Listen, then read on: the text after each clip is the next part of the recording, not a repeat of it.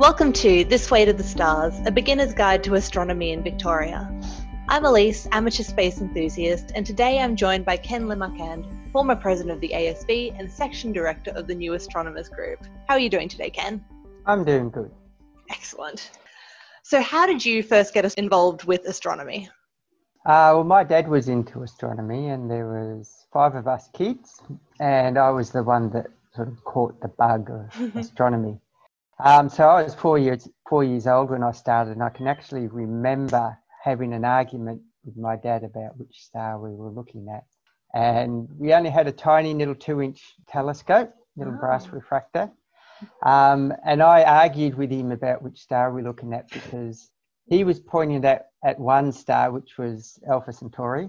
Mm. But in the telescope, I could see two, and I said, "No, that's not the one we're looking at because oh. there's two stars in the telescope." And he just told me that the telescope was very powerful and could do magic things. So, so yeah, I, I, grew up with astronomy, and at first I just thought maybe my dad's a bit weird and um, you know, bit of a bit of a um, boffin or uh, mm. nerd or something. But then one day, um, a whole bunch of people turned up in our front yard with telescopes looking at the sun, and I thought, oh, this is interesting. And then I learned all about the ASV. Mm. So as you get older, you know, that was probably when I was about nine years old. Mm.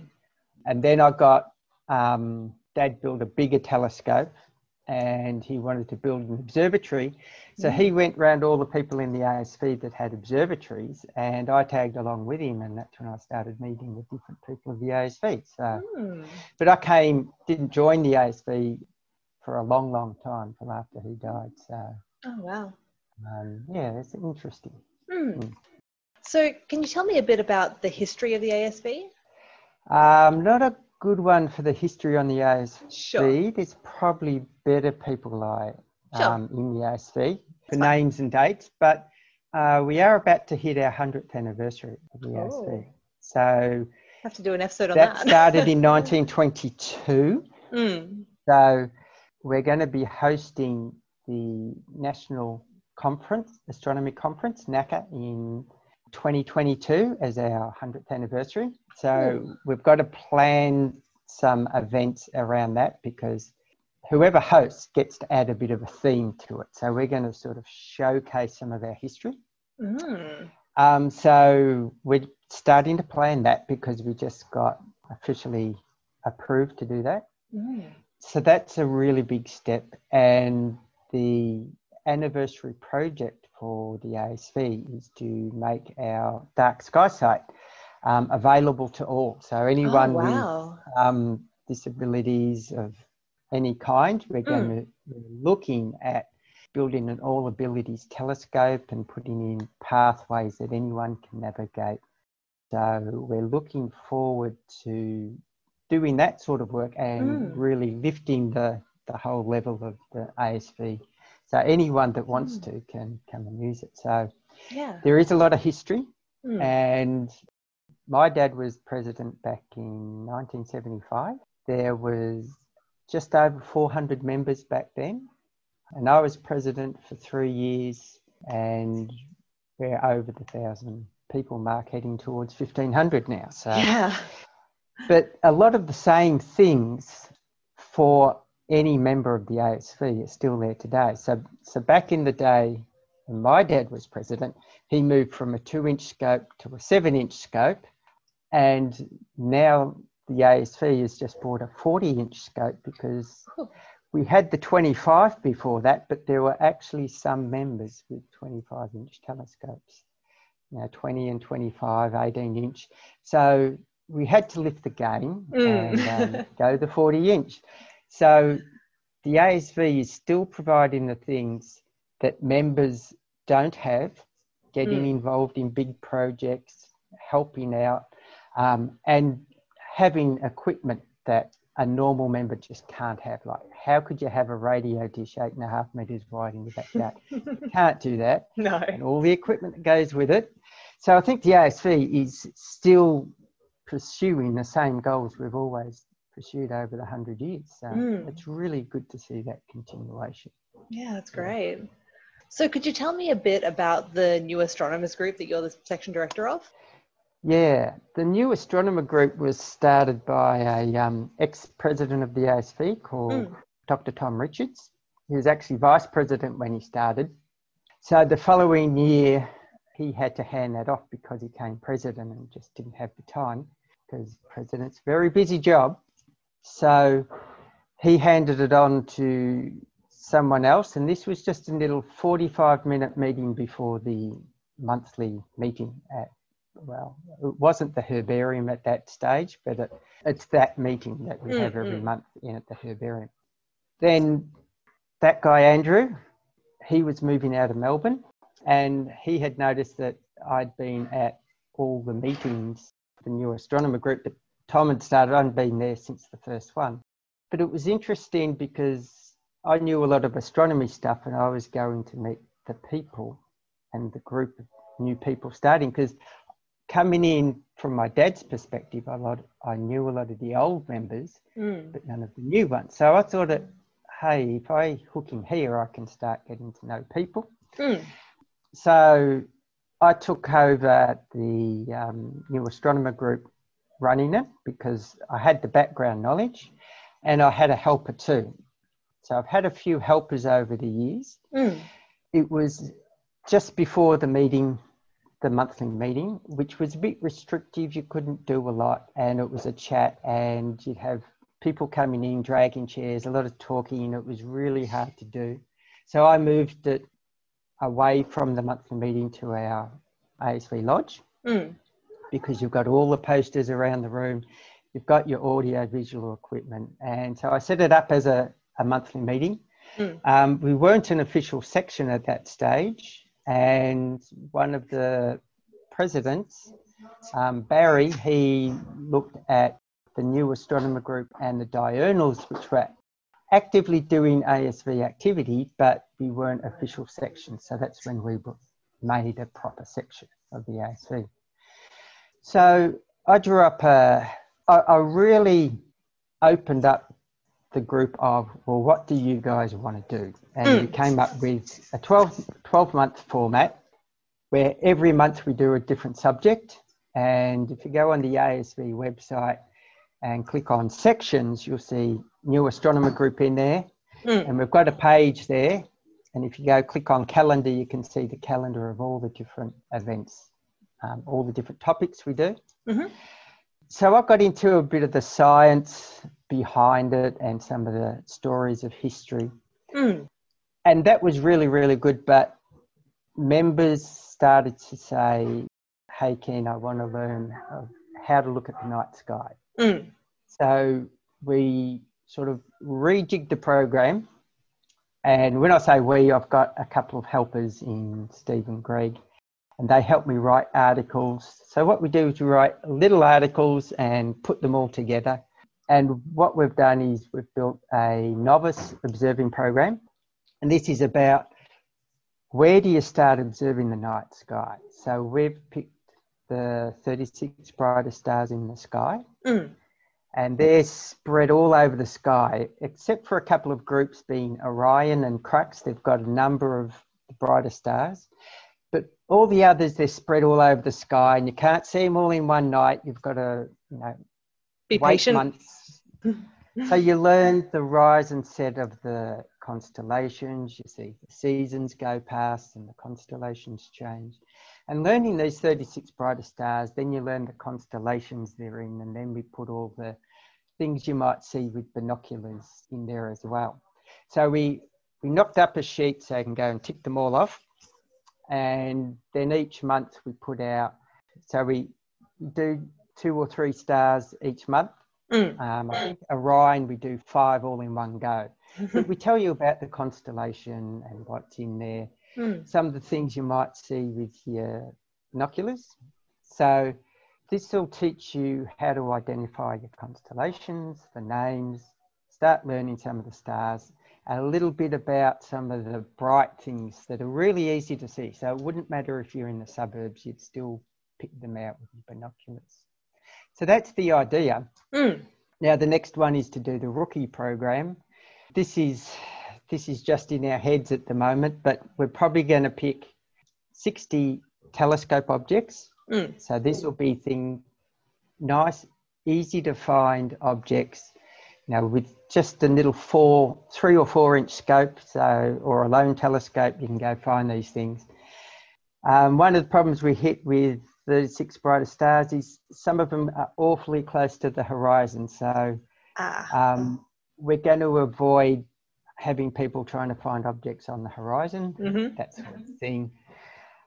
This is our our next task to do. So this probably won't appear till 2021, and we'll we'll roll it out and get some feedback of what people think. So Mm. we'll probably build a few months and say, what do you think? What's missing? We ask people to contribute. Hardly Mm. anyone does, but we're Oh. open to it.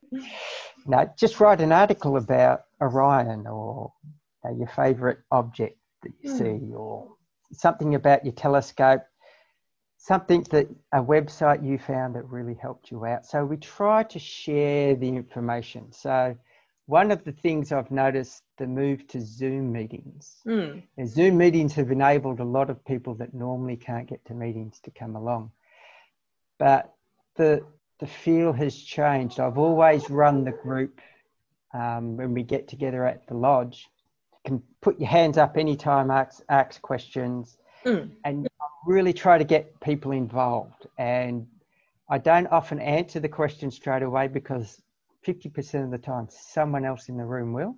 So I I allow that to happen and get people talking to each other and helping each other out. And fairly soon you you start seeing people that know certain things. Now they'll talk about, oh, I've got a computerized telescope. I can show you how to use that. Or someone knows about the constellations. Someone knows about binoculars. Someone knows everything. Mm. So some people are really clever about certain things, but they know absolutely nothing about other areas. So we just try to offer a little bit about everything, and it's it's my job to present a bit of everything, Mhm. and it's it's the members' job to work out well, which one of those am I interested in, and then I point them to the other section meetings. So if they if they start asking me lots of questions about, oh, you know, I'd like to make a telescope, I tell them about the instrument making section. People that get interested in observing, I said, have you ever thought of helping out with astronomy for the people, showing the public through hmm. telescope? So I try to get them involved in other sections, and each run is a, a one year period because the subjects repeat. Some people have had come back and do three years of it, they, they can't Mhm. stay away. But eventually it's going to run out, so I'll try to get them going to the other meetings. So I asked them, you know, did you go to the meeting? How did it go? You know, I- so I try to engage them in the other parts of the society. So we try to do a, a few different things and we try not to get too complicated. Having said that, we've just done the hardest talk of the year to talk about origin and evolution of the universe, the Big Bang. Really hard. Mm. But but we step it up because we talk we talk about the moon, then we talk about the solar system, then we talk about how stars work, then we talk about how galaxies work. So by the time we get to talking about origin of the universe and evolution, we've done some of the background work. You Mm. know, early days in New Astronomer Group, the members were actually asking me, "Can you make every month totally different to the last one?" It didn't work, No. so I've built through. Each each quarter is a different theme. Mm. So, so we're going to do life in the universe next month, and then because we get the better weather, we'll do all the observing things. So we'll do star atlases, having some sort of goal, some sort of challenge for yourself. So there's different challenges out there, um, you know, like the Messier challenge or Mm. planets. Um, maybe spotting some moons. How many can you see the four moons of Jupiter? You don't. Like I was out last night, four moons, but sometimes you see um, two, three. So yeah. I've never seen all four. Maybe I should Never set that challenge for myself. Yeah. So it's really interesting. We try to mix it up and we, you know, there's the old methods I was brought up with. You have a planisphere and a red torch and, Mm. and an atlas, and you go out there with a piece of paper. But now we've got apps on our phones and you can take your tablet out and you've got computerized telescopes. So I try to tell people that even though some people will say having a computer on a telescope is cheating, some people do, Mm-hmm. use it as an assist because when you first start, you don't know where any, anything is. So use it as an assist. And if you want, when you're ready for the challenge, turn your computer off um, on the telescope and, and go and try to find it. So step yourself up, use it as an assist to get yourself going because I've been up at Leon Mouse Dark Sky Site and we've had people wander over, you know, you get little groups on the observing field. Mm. and there was one guy all by himself. And that's fine if he wants to do that. We invited him over. No no no i'm fine. About an hour and a half later he wanders over and asks us if we knew where the ring nebula was because he's been looking at, for it for an hour and a half. And and we spin our heads around and look at the constellations and we say well it's it's kind of over behind that big tree. You really need to wait another hour for it to come up. So maybe if he had his computer, if he had it turned on his tablet or fired up Mm. Stellarium on his laptop, you know, the week before, he may have found that some sort of stuff. So there's all sorts of tips and hints. Mm. And we write little articles, and every month we're giving out notes. So that's all moving online. So if you want to hook into the new astronomer group, there's an email group. So just log in as as a member as yourself, and on that member button you'll see email, and you just go down there and you'll see deep sky section, cosmology, etc. Just click the email, and in the week before each meeting, I'll send you an invite saying meeting is on. Here are the notes attached to the email. So you'll get those. And we've got a, a NAG website. Mhm. I'm just rebuilding it at the moment because when I, it hadn't been active for a while because when I got Windows 10, it killed, killed everything. So I'm starting from scratch, and um, yeah, that's just starting to go up again now. So in the next few months, that'll be where you can go to get notes. So we'll have a per last month, this month, next month type thing. So Mhm. get a chance to get on and get the notes, and we'll get the observing notes in there too. So, and we're always looking for feedback. People Mm. that want to, you know, write stuff up for the group. You can get your credit on the bottom, get your name there. So it's all welcome. Yeah, it sounds It's- great. It's a lot of fun. Mm. It's a lot of fun to do. Sometimes it's hard work, but you know, it, it all adds up. Yeah, it sounds great.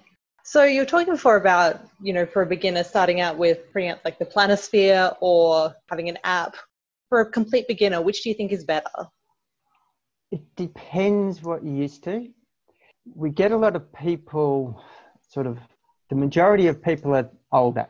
Um, Mm. I'll get a lot of people come in and say, I've just retired, I'm looking for something to do.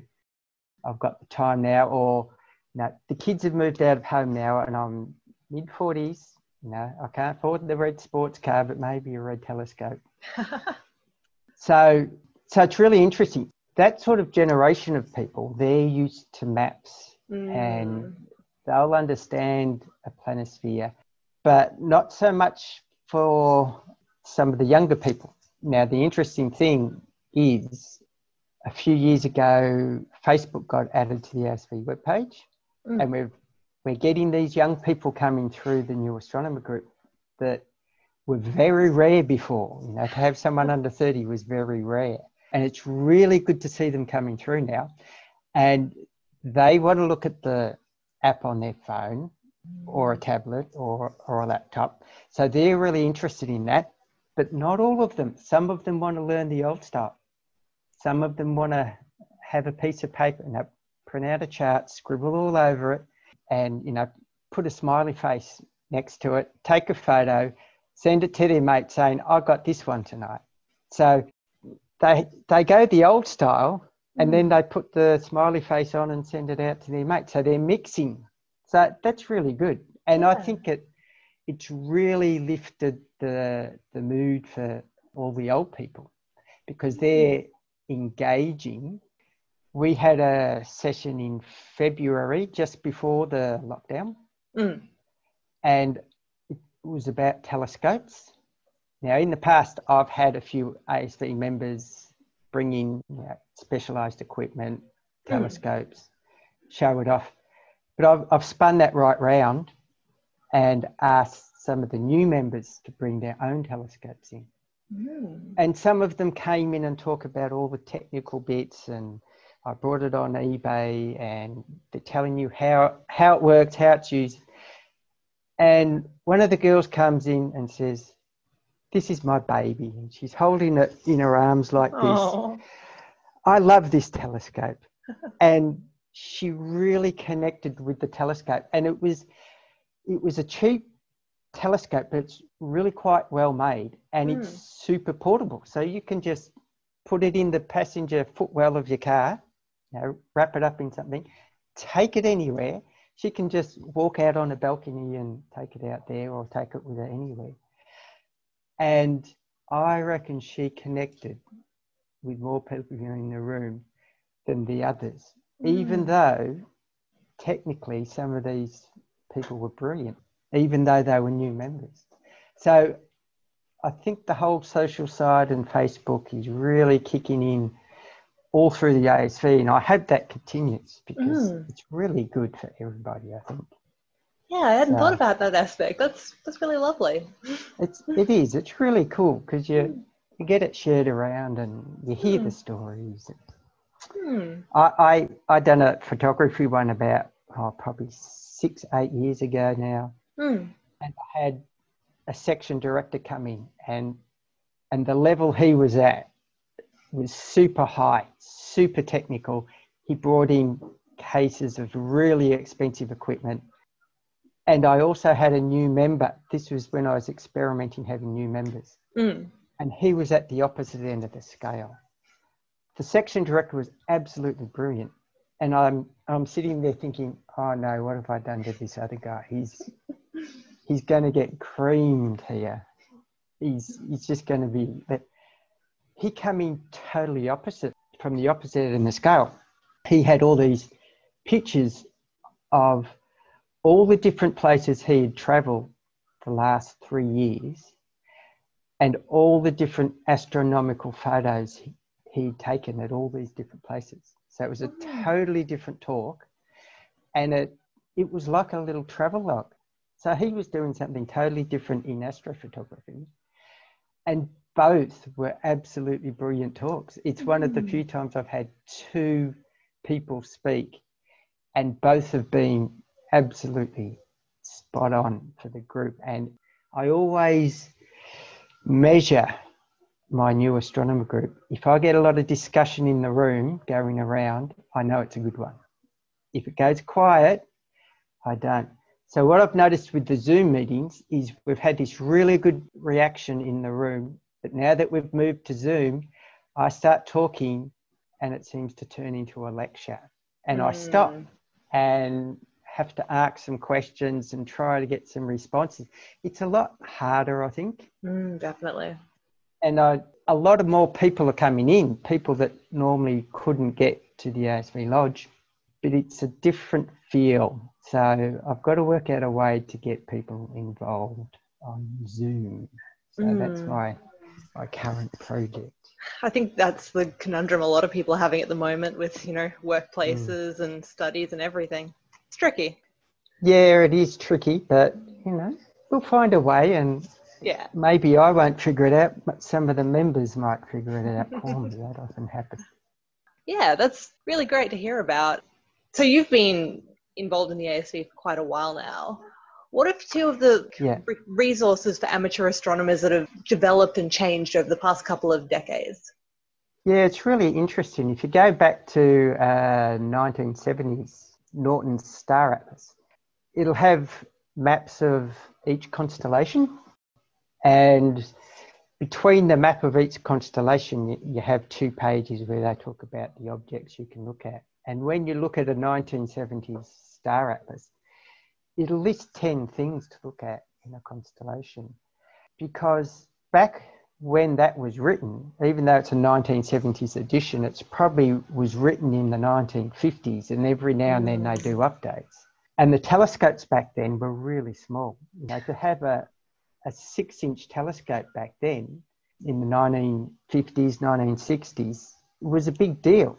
And that's one of the things the ASV does because we've got the beautiful 12 inch telescope in at Melbourne Observatory and other telescopes so all the objects were only the objects you could see in, in a six inch telescope. Now we know a loan telescope is an eight or a 10 inch telescope. Mm. So the lists were really out of date and the producers, the publishers have had to lift their game. So if you go pick up a Norton Star Atlas today, there's a lot more information about a lot more objects.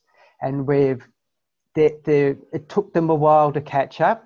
So probably in about the 90s was when the star atlases started getting good again. Mm-hmm. of course, the computers come along, so they take all that information, brightness of stars, position, and then you can animate that in your computer. So I usually push the Stellarium application, one because it's free, mm. and two because you can hit F1 for help and you only get a few pages of instructions. Now, some of these things, mm. you can have a 300 page book now. And a newbie's not going to get that. No. just by clicking the mouse, moving the arrows, and there's a few, you know, learn 10 controls and you can zoom around the sky and it simulates what the sky is going to look at. So if you zoomed right out, it just looks like naked eye sky. You zoom in a bit, objects start popping out, it's like you've got binoculars, and when you zoom right in, it looks like a telescope view. So I really get people to, and I, I call these cloudy night tasks. So if it's a clear night, you should be mm. outside. Mm. Cloudy night, which we've got a lot of at the moment. Yep. get in on the computer, pick a few targets where you're going to go, get familiar with that piece of sky. So it really gives you instant feedback. You can click on an object, little grid will come up, all the information, how bright it is, how far away it is, what type of object it is.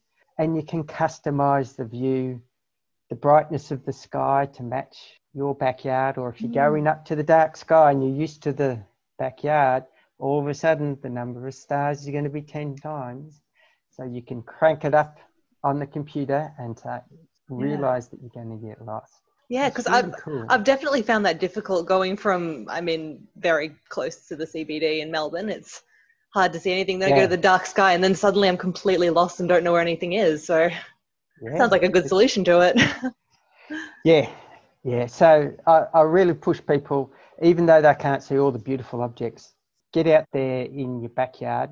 At least find out where these objects are. Now you may look at an object, be able to see it, but it, it looks rubbish. But what it means is if if you don't look from your backyard and only look when you go to deep sky, you're going to go up there and look for 20 minutes before you find that object.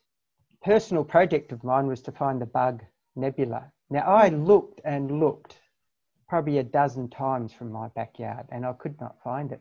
I found all the little star hopping stars and I thought, you know, this is the right place it should be there. I can't see it. So you're doubting yourself.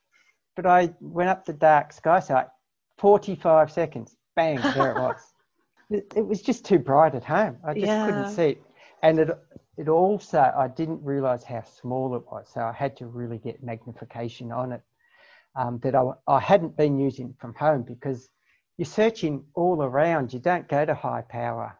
Mm. So it's interesting.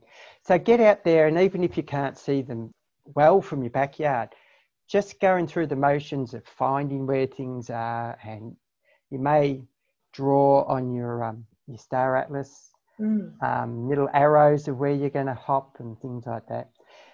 Really interesting. When my dad had his star atlas, a a comet came flying through, and I'd never seen a star atlas before. And I said, Dad, what is, what what book is that? I've got no idea what he's looking at. And he actually drew the comet where it was. each night. So he actually was annotating his Wow. stars. Now, one of my projects is to go back and work out what comet that is. You know, one day I'm going to sit down and work out what that is. But we look, watch that go through Sagittarius and Scorpius, one of the busiest parts of the Milky Way. Mm. And you know, Dad had shown me a few things in the night sky, but every night we were following the comet, but we weren't just seeing the comet. I was saying, Dad, what's that object there? What's that cloud?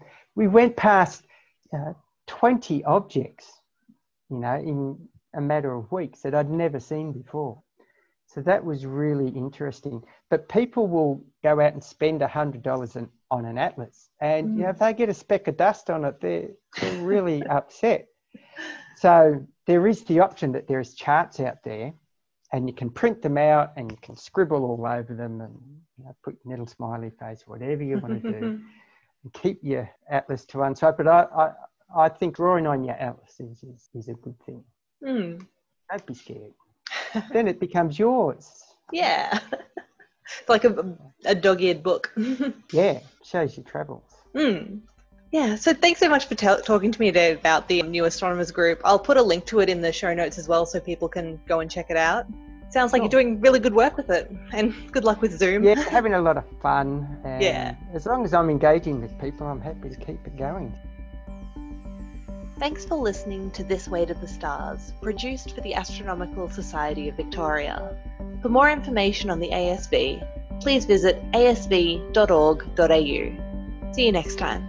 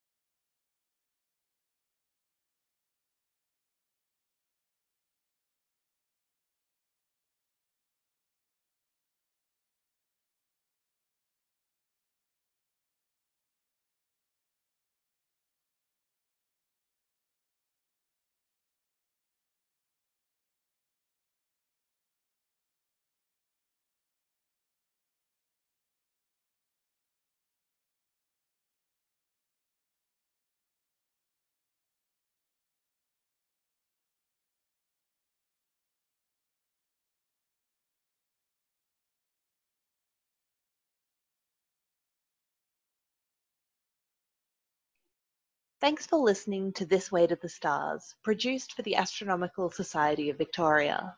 For more information on the ASV, please visit asv.org.au. See you next time.